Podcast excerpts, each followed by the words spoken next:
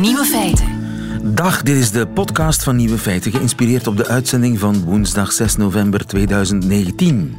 In het nieuws vandaag dat Amerikaanse legeruniformen voortaan verboden zijn in de buurt van Checkpoint Charlie in Berlijn. De voormalige grenspost is 30 jaar na de val van de muur nog altijd dé toeristische trekpleister van Berlijn. En dus passeren er dagelijks honderden mensen die graag een selfie willen op die historische plaats. Liefst natuurlijk met een Amerikaanse soldaat erbij. Je verkleden als zo'n soldaat levert flink wat geld op, maar het stadsbestuur wil de Disneyficatie stoppen. Paraderen in uniform mag alleen nog mits toestemming en die krijg je niet. Tot grote woede van acteurscollectief Dance Factory, dat dagelijks fake GI's op pad stuurt ten behoeve van selfie-toeristen. Volgens de stad Berlijn haalt zo'n groep makkelijk 5000 euro per dag op. Een grove onderschatting laten de acteurs zelf weten. Ze zouden niet meer dan 700 euro per dag verdienen en netjes belastingen betalen. Zelfverständlich. De nieuwe feiten vandaag zijn: IS heeft sinds de dood van hun leider al-Baghdadi al meer dan 100 aanslagen gepleegd. Donald Trump heeft een tv-predikante tot zijn adviseur benoemd. Gewone mensen met gezond verstand kunnen beter de waarde inschatten van psychologisch onderzoek dan academici. En Niels de Stadsbader heeft nog nooit iets online gekocht. De nieuwe feiten van Nico Dijkshoorn hoort u in zijn middagjournaal. Veel plezier. Feiten. Sinds de dood van hun leider al-Baghdadi heeft IS al 100 aanslagen gepleegd. Pieter van Ostaaien, goedemiddag. Een goedemiddag. Je bent uh, Jihad Watcher. Ik heb die aanslagen gemist. Zaten zij in het nieuws? Uh, nee, ongeveer 90% van alle opeisingen door de Islamitische Staat halen het nieuws meestal dat is gewoon niet. 100 aanslagen, dat is wel veel. Hè? Waar zijn die gebeurd? Uh, zo wereldwijd. Uh, gisteravond nog uh, een aanslag op de grens tussen Tajikistan en Oezbekistan. Vandaag een opeising van een aanval op de Taliban. Dagelijks aanslagen op de YPG, op het Irakees leger. Ga zo maar door. het is het is zeer divers. Zeer divers. En is het gestegen na de dood van al-Baghdadi? Ik denk dat we eigenlijk wel kunnen vanuit gaan dat het inderdaad gestegen is, het, aantal aanvallen. Ja. En is dat een reactie op die dood? Niet noodzakelijk. Uh, de dood van al-Baghdadi is gewoon een, ja, bij wijze van spreken, een fait divers. De islamitische staat is nu een uh, spirituele leider kwijt. Ze hebben onmiddellijk al een nieuwe benoemd, een nieuwe kalif. Dus op dat vlak uh, is het eigenlijk gewoon business as usual voor de islamitische staat nu. En die nieuwe leider El Qurashi, die coördineert al die nieuwe acties dan? Uh, nee, daar ga ik niet van uit. Uh, ik denk dat het, het, centrale leiderschap van de islamitische staat is versplinterd geraakt uh, na het ineenstorten van het kalifaat. De, de kalif is pro forma inderdaad nog wel de opperste leider van de islamitische staat, maar ik denk dat de meeste uh, kleine acties, allemaal ongecoördineerde acties zijn door uh, uh, ja, ISIS-cellen, aparte cellen. Dus ze hadden eigenlijk al geen operationele leider meer? Voor grotere offensieven en zo, nee. ik denk dat we er gerust mogen van uitgaan dat de islamitische staat al terug aan het keren is, al een tijdje eigenlijk, naar de de status van een terroristische beweging in plaats van de, de status van een staat die dat ze daarvoor hadden. Ja, en een terroristische beweging, daarmee bedoel je een losse verzameling cellen? Ja, inderdaad. En dus die dood van die leider, heeft dat iets uitgehaald van al-Baghdadi? Uh, symbolisch natuurlijk wel, ja. Um, dat is een klap, uh, symbolisch. Symbolisch is het absoluut een klap, maar uh, operationeel heeft dat absoluut niet het gewenste effect gehad. En heeft dat een effect op de moraal van uh, die vechters? Uh, nee, want al-Baghdadi wordt nu gewoon beschouwd als een van de zoveel uh, islamitische martelaren. En hij, heeft gewoon de status uh, gekregen. Hij is mee opgenomen in, zoals Aaron Zelin het zo mooi zei, Mount Rushmore van jihad. samen met Osama bin Laden en notware voorgangers. Zoals bijvoorbeeld Abu Moussa Zarqawi en dan gaan ze maar door. Ja, maar je zou niet zeggen dat het hen een boost gegeven heeft. Zo van, we gaan hem wreken, we gaan des te meer. Nee. nee. nee, En is het gevaar op aanslagen in het Westen nu afgenomen of gegroeid? Het gevaar op aanslagen in het Westen is momenteel veel kleiner dan, dan uh, vroeger het geval was. Uh, de periode 2015-2016 waren dat echt gecoördineerde acties door de Islamitische Staat, rechtstreeks op bevel van al-Baghdadi zelf. Uh, dus dat is wel een goede zaak dan dat hij er niet meer is. Dan kan hij die acties niet meer coördineren. Uh, ja, maar de, de, de, situatie is ook volledig anders. In 2015, 2016 had de Islamitische Staat nog een bijzonder operationeel vermogen. Uh, en leiden ze nog over een, een, een groot grondgebied, waar het uiteraard ook inkomsten met zich meebracht. Dat was eigenlijk allemaal al weggevallen, nog voor de, de geslaagde operatie van de Amerikanen die al-Baghdadi uh, dood heeft gemaakt. Ja, dat klopt. Dus, conclusie. Donald Trump zei something huge has happened. Mm Jouw conclusie? Na de dood van al-Baghdadi? Business as usual? Uh, business as usual, ja. Dat zou ik zo echt wel durven uitstellen, ja. En wat gaat er in de toekomst met IS gebeuren? Hoe zie jij die organisatie evolueren de komende maanden, jaren? IS zal blijven bestaan, zonder enige twijfel. Uh, en ze zullen waarschijnlijk terug een, een transformatie ondergaan in de komende uh, maanden, jaren, uh, waar dat ze nu heel hard naar streven en op hopen, dat is dat, dat ze alle gevangenen kunnen vrijkrijgen die in Irak en Syrië zitten opgesloten. Ehm, zo is ISIS in de eerste instantie, ook in de eerste iteratie, ook groot geworden. In 2010, 2011 door het bevrijden van massaal veel gevangenen. Ah, ja. onder, andere, onder andere uh, een aanval op uh, Abu Ghraib gevangenis toen, waarbij honderden jihadis zijn bevrijd. Die dan en, weer in de eh, beweging worden ingeschakeld. Ja. En die beweging pleegt continu aanslagen, kleinere aanslagen, ver van ons, die ons journaal niet halen. Dat klopt. Pieter van Ostaaij, dankjewel. Goedemiddag. Graag gedaan. Goedemiddag. Radio 1. Nieuwe feiten voor de ene zijn oude feiten voor de andere en omgekeerd. Het bijzondere dat zit namelijk soms in het banale. We veronderstellen altijd wel dat iedereen alles weet. Bijvoorbeeld hoe je de was kunt doen. Maar ook voor vrijgevochten moderne heerschappen zoals bijvoorbeeld Warre Borgmans, zo bleek enkele weken geleden, was de was doen een riskant avontuur. Reporter Koen Filet liep deze week zanger en acteur en presentator Niels de Stadsbader tegen het lijf. Wat zijn voor hem nieuwe feiten? Wat zou hij nog nooit gedaan hebben?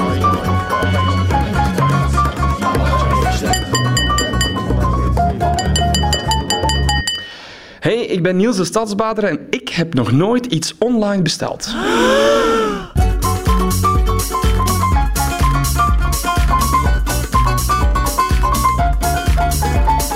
Nog nooit. Is dat een principeskwestie? Uh, ik heb ook geen computer. maar allee, kom aan. Ja, dat is echt. Ik heb, ik heb een iPad, dat heb ik wel, waarmee ik op het internet kan. Maar ik heb geen computer. Ik, ja, het, het, ik heb bijvoorbeeld ook nog nooit muziek gedownload op Spotify of iTunes. Dat heb ik nog nooit gedaan. Omdat ik dat ook echt tof vind om zo nog dat cd'tje vast te houden en ja, dat ja. boekje en dat soort dingen. En eigenlijk vind ik het ook gewoon tof om naar de winkel te gaan, mijn kleren aan te doen in plaats van ze via het internet te bestellen. Ik sta echt te kijken. Ik sta echt te kijken. Want er is zoiets als het begrip uh, digital native. Mm Misschien ben je net iets te... Ik weet niet hoe oud je precies bent. Ik ben van 88, ik ben 31. Je hebt de computer weten binnenkomen. Voilà, voilà dat wel. Dat wel, ja. ja. Dat wel. Maar, uh, maar, maar, het, is wel, het is, blijft wel een beetje vreemd. Als ik, als ik kijk naar mijn generatiegenoten, is het toch wel opvallend. Ja. Een aspect dat ik ook merkwaardig vind, dat is... Jouw kop is enigszins bekend in Vlaanderen, hè? Ja, klopt. Als jij kleren gaat kopen, ja. of als je staat aan te schuiven aan de kassa van de supermarkt, ja dan dat heeft toch effect op de omgeving. Die wordt lastiggevallen, stel ik mij zo voor. Of, of, of is dat niet het geval? Ik bedoel, is- dat zou een reden kunnen zijn om winkels en winkelstraten te vermijden en alles veilig via de, via de computer. Klopt, het, is, het, zou, het is, wordt geen goed idee om op zondag naar de Ikea te gaan, bijvoorbeeld. Dat is geen goed idee. En er zijn ook zo van die winkels die je beter vermijdt, en vooral Ja. ook shoppingcentra, en vooral ook bepaalde tijdstippen. Precies. Maar ik doe het dan wel op, op, op de dagen en vooral ook op de momenten dat het niet zo druk is. Dat, Ja. er- dat bijvoorbeeld iedereen naar school is, dat bijvoorbeeld ook de meeste mensen gaan werken zijn, dat soort Ja. dingen. En dan is dat, dan is dat wel te doen. Dus we gaan nu voor het eerst in het leven van Niels de Stadswaarder iets online bestellen. Ja. Je hebt daar een computer voor nodig, die heb jij niet, maar we gaan Nee, de VRT-computer gebruiken. We zitten niet op de VRT trouwens. Ehm, Niels, je hebt daar ook een, je hebt daar een kredietkaart voor nodig. Heb je dat? Eh, nee. Ik heb, ik heb, eh, nee, want dat is met zo'n toestel dat je erin moet, dat heb ik dus Ja? ook uiteraard. Nee, nee, natuurlijk niet. Nee, dat heb ik allemaal niet. Jij, jij leeft echt in analoge, analoge tijden van... Goh, Ja. Eh, oké, dan gebruiken we mijn bankkaart.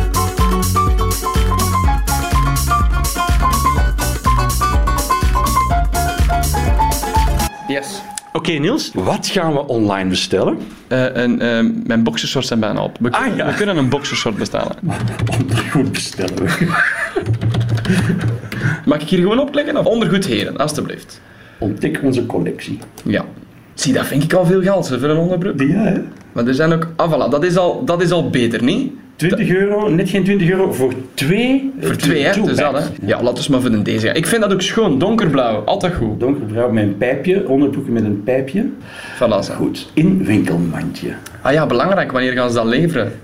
Voor twee uur besteld, een volgende werk... Dat is tegen morgen heb ik het. Is er morgen iemand thuis? Want dat is dan altijd vervelend, hè? Ja, maar dan laat ik het bij mijn moeder afleveren. Ah, ja, Mijn moeder gaat thuis zijn. Goed. Een gratis verzending? Ja, lap. Een gratis verzending vanaf 30 euro. En we zitten maar aan 20. Hé, maar jongen, dat is toch... Hé, maar serieus, meen je dat nu? Ja, dat is zo ziet de wereld. Zo, ah ja, en dat, dat doen mensen dan natuurlijk. Mensen zeggen, dan gaat nog iets bij bestellen. Ja, of ze gaan eerst eens kijken hoeveel het kost, die verzending. Oké, we zullen keer zien. Dus kies een maat medium. Oké. En ja, nu op het winkelmandje. Ja, ja voilà. Winkelmandje. Hopla. Thuislevering, een kleine 4 euro. Potverdikke, jong. 4 euro, dat is de helft van... 4 euro, dat is, dat is 160 frank, hè? Dan kosten nu twee onderbroeken 23 euro, alles bij elkaar. Ja. En de stil dat ze lang meegaan. Ja. Voornaam. Niels. De Stadsbader. Het moet geleverd worden in Deerlijk, hè, de mooiste gemeente van Vlaanderen. ja. Is het dan bij jou thuis of is het bij de mama? Ik zat bij mijn, ja, met mijn ouders en mijn buren, dus in dat Ah, opzicht. ja. Postcode 8540. En dan, ah, Met wat gaat het betalen, Koen? Ja, met, met mijn visa-kaart. Met jouw Nee, de visa stads- Ah, ja, ja, het is dat, hè. Dat is goed gespeeld, hè? Ja. En dat is goed gespeeld, hè? Hier zag ik, daar word ik al onnozel van. Vandaar. Want Ik ik denk, ja, ah, ja, dus dat moet ook nog gebeuren, dan ga ik gewoon naar de winkel. Ja, ik Maar het. goed, kaartnummer. Ja. Hier is mijn kaart. Ja. Voilà. De vervaldatum Van, van, kaart. van u? Of? Nee, van mijn kaart. is, eh, Voilà. Nu moeten we, Niels, een eh, elektronische handtekening Oké. invoeren. En daar heb je een soort van rekenmachientje voor nodig, waar je je kaart moet insteken. Hops. Ah, dus dat moet ook al kopen? Nee, dat krijg, dat krijg je Ah, cadeau krijg van de ik. Ah, bank. ja. Ah, ja, dat is al goed. En nu moet je gewoon doen wat er staat. Voor uw bankkaart in de kaart lezen, ja, dat hebben we gedaan. Hè. Druk op M2. Toets uw pincode in het... Ah ja, dus dat, is, dat weet jij. Hè. Dat Ja. moet ik. Doe maar, hè. Doe maar. Ik ga het niet op de radio zeggen. Nee. En druk op oké, voilà, dat heb ik gedaan. Ja. En dan eh, verschijnt op het scherm data oké. Dus nog eens op oké drukken. Nu moet je nog een code aan, maar ze mag het wel niet. Oh, mannetjes lief, echt. Het is toch dat goede boxershorts zijn. Ze 10, 4, 5. En dan twee keer op oké. Oké. Er verschijnt een code op het scherm. Toets deze code in. Oh, mannetjes lief. Dat is jouw elektronische handtekening. 3, 0, 6, 4. Er is toch moedeloos van worden van dit. 9, 2. Bevestigen. Bevestigen. Hupla. Zijn ze van ons? Uw bestelling is ontvangen. Hupla. Dus dat wil zeggen, ah ja, dus morgen om twee uur moet mijn moeder thuis zijn. Maar ja, mijn moeder kan niet de dag thuis blijven, hè Koen? Dat is de miserie van online bestellen. Ah ja. Dus ze beloven op een bepaald moment gaan we uw pakje brengen, maar wanneer? Dat weet ik niet. Dat is niet helemaal zeker. En kunnen ze in de brievenbus steken? Die, die boxers, in kan. dit geval zou dat Zou dat misschien wel wel kunnen, maar in het slechtste geval komt dat dan op een Hey, afhaalpunt. wel een goed verhaal. Bon, Oké, Niels de Staatsbaarder, mijn felicitaties. Ja. Je hebt voor het eerst in je leven iets online besteld. Ja, ik, ik ga het ook niet meteen opnieuw doen, denk ik. Nee? Nee, ik heb er meer tijd. En die, in die tijd kun je nog veel, veel prettigere dingen doen. Of iemand bellen om samen dat te gaan halen. Dat Dan- is natuurlijk, hè. En dan eten we nog een wafel of zo samen. Dat is toch veel plezanter. Dus je blijft een soort van digibate. Ik, eh, je hebt mij zeker niet overtuigd, Koen. Maar ik wil u wel bedanken voor de boxershorts. Gratis boxershorts heeft hij gekregen, zeg Niels de Stadsbader. Dan mogen wij toch in ruil een paar mooie foto's vragen. Dat lijkt me toch het minste. Radio 1. Nieuwe feiten. Mag ik u voorstellen, de nieuwe adviseur van Donald Trump, mevrouw Paula White. When I walk on White House grounds, God walks on White House grounds.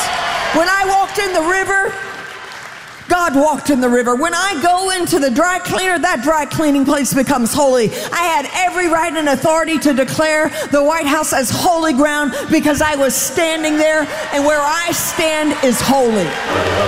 To say no to President Trump would be saying no to God. And therefore, and I won't do that. Nee zeggen tegen Trump is als nee zeggen tegen God. En dat doe ik niet. En waar ik ga of sta, wordt de grond heilig. Aan het woord is Paula White, officieel medewerker van Trump in het Witte Huis. Michiel Vos, goedemiddag. Goedemiddag, lieve. Wie is dat mens? Dat is een goede vraag. Dat vraagt heel Amerika zich een beetje af. Want als je niet in de religieuze evangelical community zit, dan is deze Paula White redelijk onbekend. Ze is bekend met Trump. Ze kent hem sinds 2002. Ze hebben elkaar leren kennen via de televisie. Zij is sinds 2001 op televisie als een soort van ja, eh, aanraakbaar, eh, geïnspireerd preacher. Zij Ah, ze is een televangeliste.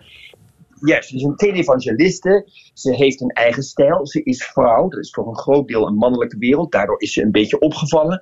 Ze heeft eh, het oog gekregen van Donald Trump. En eh, hij, ze hebben met elkaar contact gehad. Zij heeft gebeden voor zijn uitzending. Een van de uitzendingen van The Apprentice. Je weet wel, de televisieshow waarmee hij zo beroemd werd. Daar heeft zij voor gebeden, voor cast en crew. Zij is iemand die zeer duidelijk niet alleen het evangelie voorstaat, maar het evangelie gezien vanuit een idee dat als je goed doet, als je deugdzaam bent, dat dan ook rijkdom en goede gezondheid jouw deel zal zijn. God Dat houdt van De geld. Bijbel. God houdt van geld. Juist een hele Amerikaanse, zou ik zeggen, een beetje flauwe manier, interpretatie van eh, het christendom. En daarmee is hij natuurlijk opgevallen bij onze grote vriend Donald Trump in het Witte Huis. En sinds kort, sinds deze week, is ze nu ook zeg maar officieel adviseur. Zij leidt een bureau binnen het Witte Huis, dat heet het Faith and Opportunity Initiative. En dat wil zoiets zeggen dat zij een soort verbindingsman is. Ze ziet zichzelf ook als een brug, letterlijk, zo heeft ze ook gezegd, tussen het Witte Huis en de verschillende evangelische groepen, de evangelicals, dus dat is religieus, conservatief, eh, vaak, maar niet altijd, blank, delen in Amerika. eh, en die zijn verbonden aan het Witte Huis. Dat kan eh, minder zijn bij veel democratische presidenten, maar dat kan ook meer zijn bij republikeinse presidenten in het algemeen, maar niet altijd. En zij is nu zeg maar hoofdbruggenbouwster tussen die groepen en het Witte Huis. Ja, maar eh, doorsnee gelovigen, wat vinden zij van haar als ze dan toch het, uit, het religieuze uithangbord van Donald Trump is, het religieuze gezicht van Donald Trump? Ja, dan hoe, is- po- hoe populair is ze? Ze is controversieel. Ze is controversieel. Want die, zeg maar, welvaartsinterpretatie van eh, het christendom is controversieel. Veel mensen zeggen natuurlijk dat het woord Gods en het leven van Jezus Christus niet op aarde was om rijk te worden. En het gaat niet om rijkdom, het gaat om het helpen van de armen. Het gaat om het helpen van de buurman, de naaste, de gebrekkige. Het gaat zeker niet om rijk worden. Het gaat zeker niet om het vieren van rijkdom. En daar staat zij wel voor. Dus dat is controversieel. Ook binnen de ook binnen de christelijke kerk en ook binnen evangelicals. Er zijn genoeg evangelicals die zeggen: hier willen we niets mee te maken hebben. En dat zijn vooraanstaande ook. Die hebben zich in de afgelopen weken, maanden uitgesproken tegen deze religiestroming en tegen Paula White ook. Maar goed, Trump doet alles anders. Trump zegt zich niks aan van, hè, laten we zeggen, de gevestigde orde, ook niet binnen de kerk, en heeft haar uitgekozen. En ze is nu op een prominente plek terechtgekomen in het Witte Huis. Ja, want eh, ze vraagt haar aanhangers om geld aan haar te geven. En hoe meer geld ze geven, die aanhangers, hoe liever God hen ziet. Juist. Je moet eh, geven, sac- to sacrifice. En je moet geven zelfs eigenlijk een maandloon. Eh, en dat eigenlijk eh, eens in de zoveel tijd. Je moet eh, geld geven. Ze noemt ook gewoon bedragen. 3600, maar je kunt ook 300 geven. Ligt eraan wat je verdient. Maar je kunt ook 10.000. Dat heeft in het verleden ook gevraagd. Ik vraag gewoon om een ton. Je moet het aan mij sturen. Het is aan haar uh, bureau, zeg maar. Dat haar outreach doet. Dat dat voor haar, zeg maar, haar publieke gezicht uh, bedient. Ze heeft natuurlijk een boek, dat krijg je als je geld geeft. Dat wordt meteen naar je toegestuurd. Dat boek gaat natuurlijk ook weer over hoe rijkdom wordt beloond door onze lieve Heer. Dus ja, dat past allemaal in elkaar. Deze vrouw is natuurlijk ook heel rijk geworden met haar religie. Hè. Ze dat verbaast mij niks. heeft een, een privévliegtuig. Ja, lieve, je zit in de verkeerde business. Je moet in de religiebusiness. Althans, in Amerika kun je daar enorm veel geld mee verdienen. Ook dat is natuurlijk controversieel. Maar, goed, het wordt nu gevierd tot op het hoogste uh, niveau. Maar dit zou dus een politieke zet kunnen zijn om eh, de evangelicals, het, het, christelijke Amerika, achter zich te krijgen met het oog op zijn herverkiezing. Maar ook dat is een gevaarlijke gok van Trump. Dat is een gevaarlijke gok. Maar de man houdt natuurlijk wel van gokken. De man houdt ervan om gevaarlijke zetten te zetten. Hij, hij inderdaad neemt hier een risico met deze vrouw. Hij had een veel meer establishment figuur kunnen uitzoeken om zijn cruciale, maar wat is cruciaal? Hij moet natuurlijk die steun hebben van evangelical Amerika. Dat moet hij hebben in 2020. Volgend jaar wil hij verkozen worden. Het kan ook met een deel zonder, maar dan wordt het heel penibel en wordt het heel nauw dan zou hij wel eens niet herkozen kunnen worden. Dus hij heeft deze vrouw of anderen, hij heeft ze nodig. Hij heeft de evangelicals nodig. En deze vrouw is opvallend. Dus het is wel zo dat hij natuurlijk afgelopen weken enorm veel pers hiermee heeft gekregen. En iedereen let opeens weer op. En we zien opeens weer de religieuze of de christelijke kant van Donald Trump, die natuurlijk toch niet zo vaak in het in het nieuws is. Ja, en dus hoe authentiek is die christelijke kant van Trump? Want ja, als je eh, dames by the pussy grabbed, ben je toch niet echt een gelovige? Nee? Nee, dat zeggen ook heel veel mensen. Dat zeggen ook heel veel mensen in de kerk. Nou heeft hij in die Paula White wel een goede, want die is zelf ook meerdere keren getrouwd en gescheiden. Is een vrouw die zelf rijk is. Is een vrouw die zichzelf opnieuw heeft uitgevonden. Die komt van, zoals ze zelf zegt, trailer trash, maar is nu rijk en vooraanstaand en uh, vliegt in haar privéjet en is in het Witte Huis te zien. Ja, uh, vandaar dat ze een heilige is, hè? want zij is van, van, van, van, niks naar uh, superrijk gekomen, dus ze kan niet anders dan... Aandeel, juist, in het, in, het, in het land wat geen land is, maar een, maar een business, Amerika, is dat natuurlijk heilig. Ja, nee, je hebt helemaal gelijk. Wat dat betreft past ze heel goed in het, laten we zeggen, het Witte Huis, wat aan alle kanten deze weken, uh, waar het water aan alle kanten binnenstroomt, al dan niet impeachment gerelateerd. Maar dan is hier nog een soort van geld. Um, bezien lichtpuntje en dat is deze Paula White. Paula White, we zullen zien of het Trump aan een uh, herverkiezing zal helpen. Dankjewel in New York voor ons, Michiel Vos. Goedemiddag.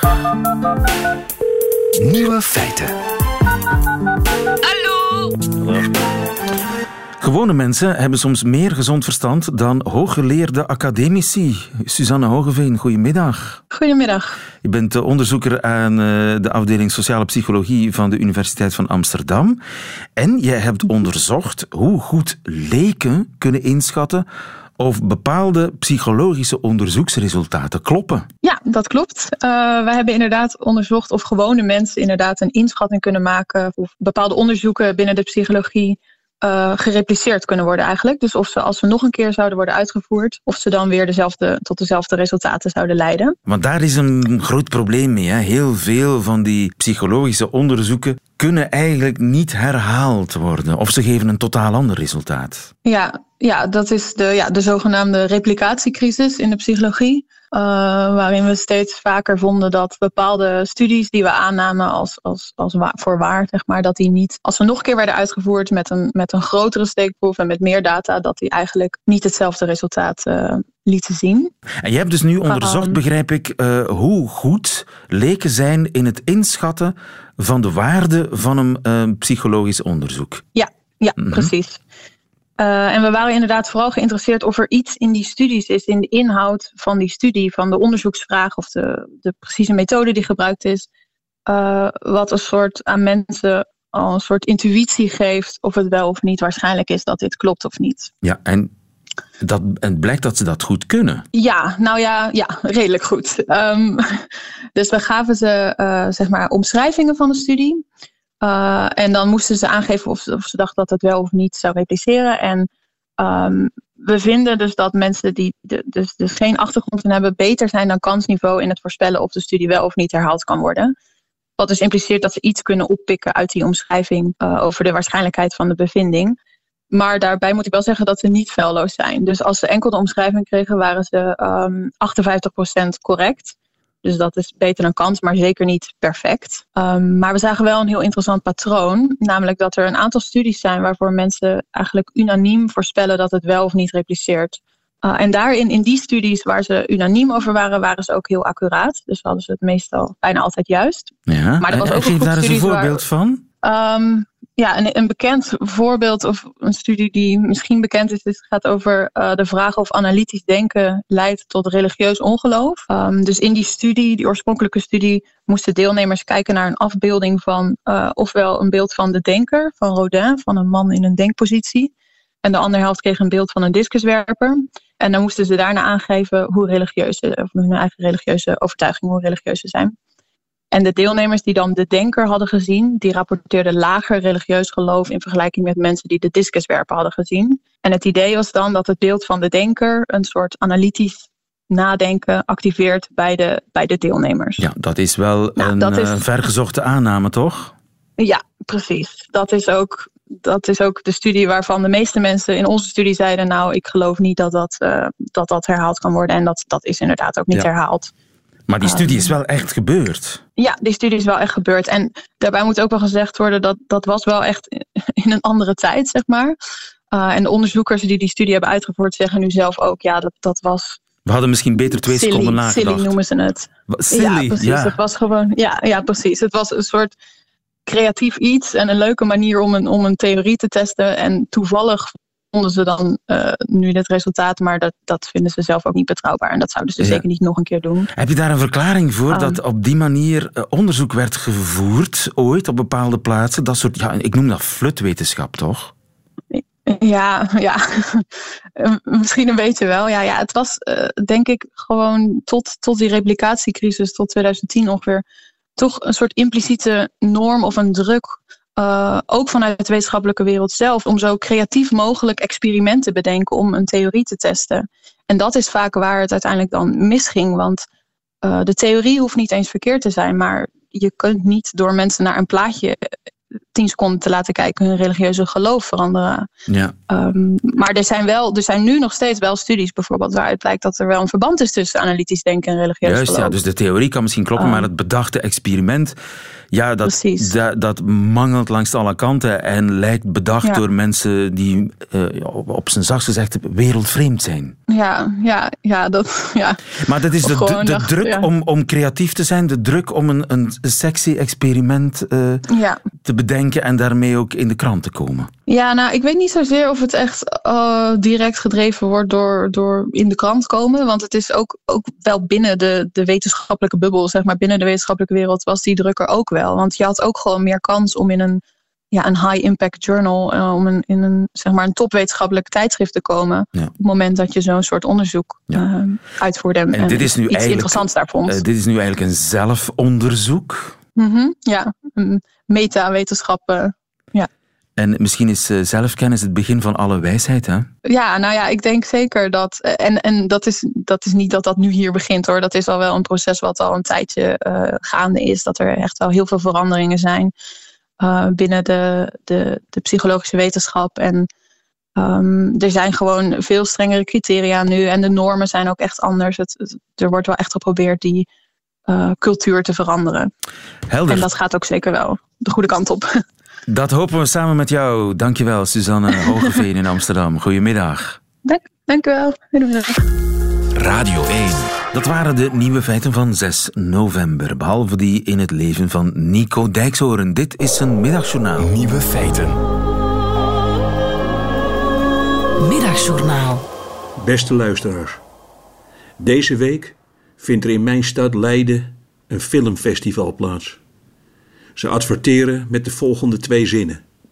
Zijn wij het beste filmfestival ter wereld? Waarschijnlijk niet. Ik zelf houd wel van die anti-reclame, die dan toch gewoon weer uiteindelijk reclame is. Ik droom bijvoorbeeld al heel lang van een reclamecontract voor een bepaald soort shampoo, waar je heel lang mooi haar van krijgt. Ik zie dat ongeveer als volgt voor mij, luisteraars. Ik kom in beeld. Je ziet mij bij een wastafel staan. Daarna laat ik die fles shampoo zien. Ik houd hem vlak naast mijn hoofd. En dan zeg ik: Ik gebruik Noise Blistering Beauty. En daarna zie je een close-up van een kale plek omringd met wit haar. Maar goed, dat filmfestival. Ik ben dol op het Leidse Filmfestival. Je zit opeens in de bioscoop met een heel ander publiek. Ze hebben allemaal een pas gekocht voor het hele festival en ze kijken zoveel mogelijk films. Ik heb een vrouw vlak achter mij horen zeggen: nog zes films, dan heb ik het geld eruit. Het publiek is aandachtig. Dat is ook wel eens fijn. Vaak hoor ik tijdens films mensen recepten uitwisselen. Tijdens het kijken naar Joker een aantal weken geleden hoorde ik iemand naast mij aan zijn partner uitleggen hoe je een omgekeerde tonijntaart maakt. Maar deze week is dat heel anders. De bezoekers willen de films die ze zien echt begrijpen. Dat doen mensen die naar een filmfestival gaan. Ze kijken en proberen er iets van te vinden. En daar sta ik dan, als ze naar buiten komen, zo onopgemerkt mogelijk naar te luisteren wat ze er allemaal van vinden. Een kleine bloemlezing van wat ik gehoord heb. Die ene vrouw, die met het glazen oog, die dan een kat op haar hoofd zet en dan begint te sneeuwen, dat gaat over haar verlangen, want dat kan helemaal niet. Toen die auto veranderde in een kamerplant, toen had ik wel in de gaten dat ze droomde. En die ene jongen, die de hele film lang zijn kamer aan het behangen is, die heeft net zo'n trapje als wij thuis. En luisteraars, dat vind ik zo lief, dat die mensen die film niet gewoon door zich heen kunnen laten daveren, maar dat ze de film echt helemaal willen begrijpen. Omdat het een film is op een filmfestival. En daarom nu mijn uitleg van de film die ik gisterenmiddag zag. Die man met het gat in zijn hart, die op die stoel staat, met een stuk touw in zijn hand. Die had precies hetzelfde overhemd aan als ome Rob van tante Dien.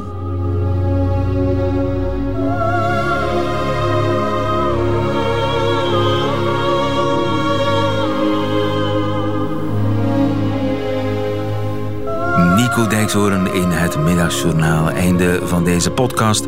Hoort u liever de volledige uitzending van Nieuwe Feiten? Dat kan natuurlijk ook uh, via onze app, Radio 1-app, en via de Radio 1-site, waar u nog veel meer podcasts vindt. Tot een volgende keer.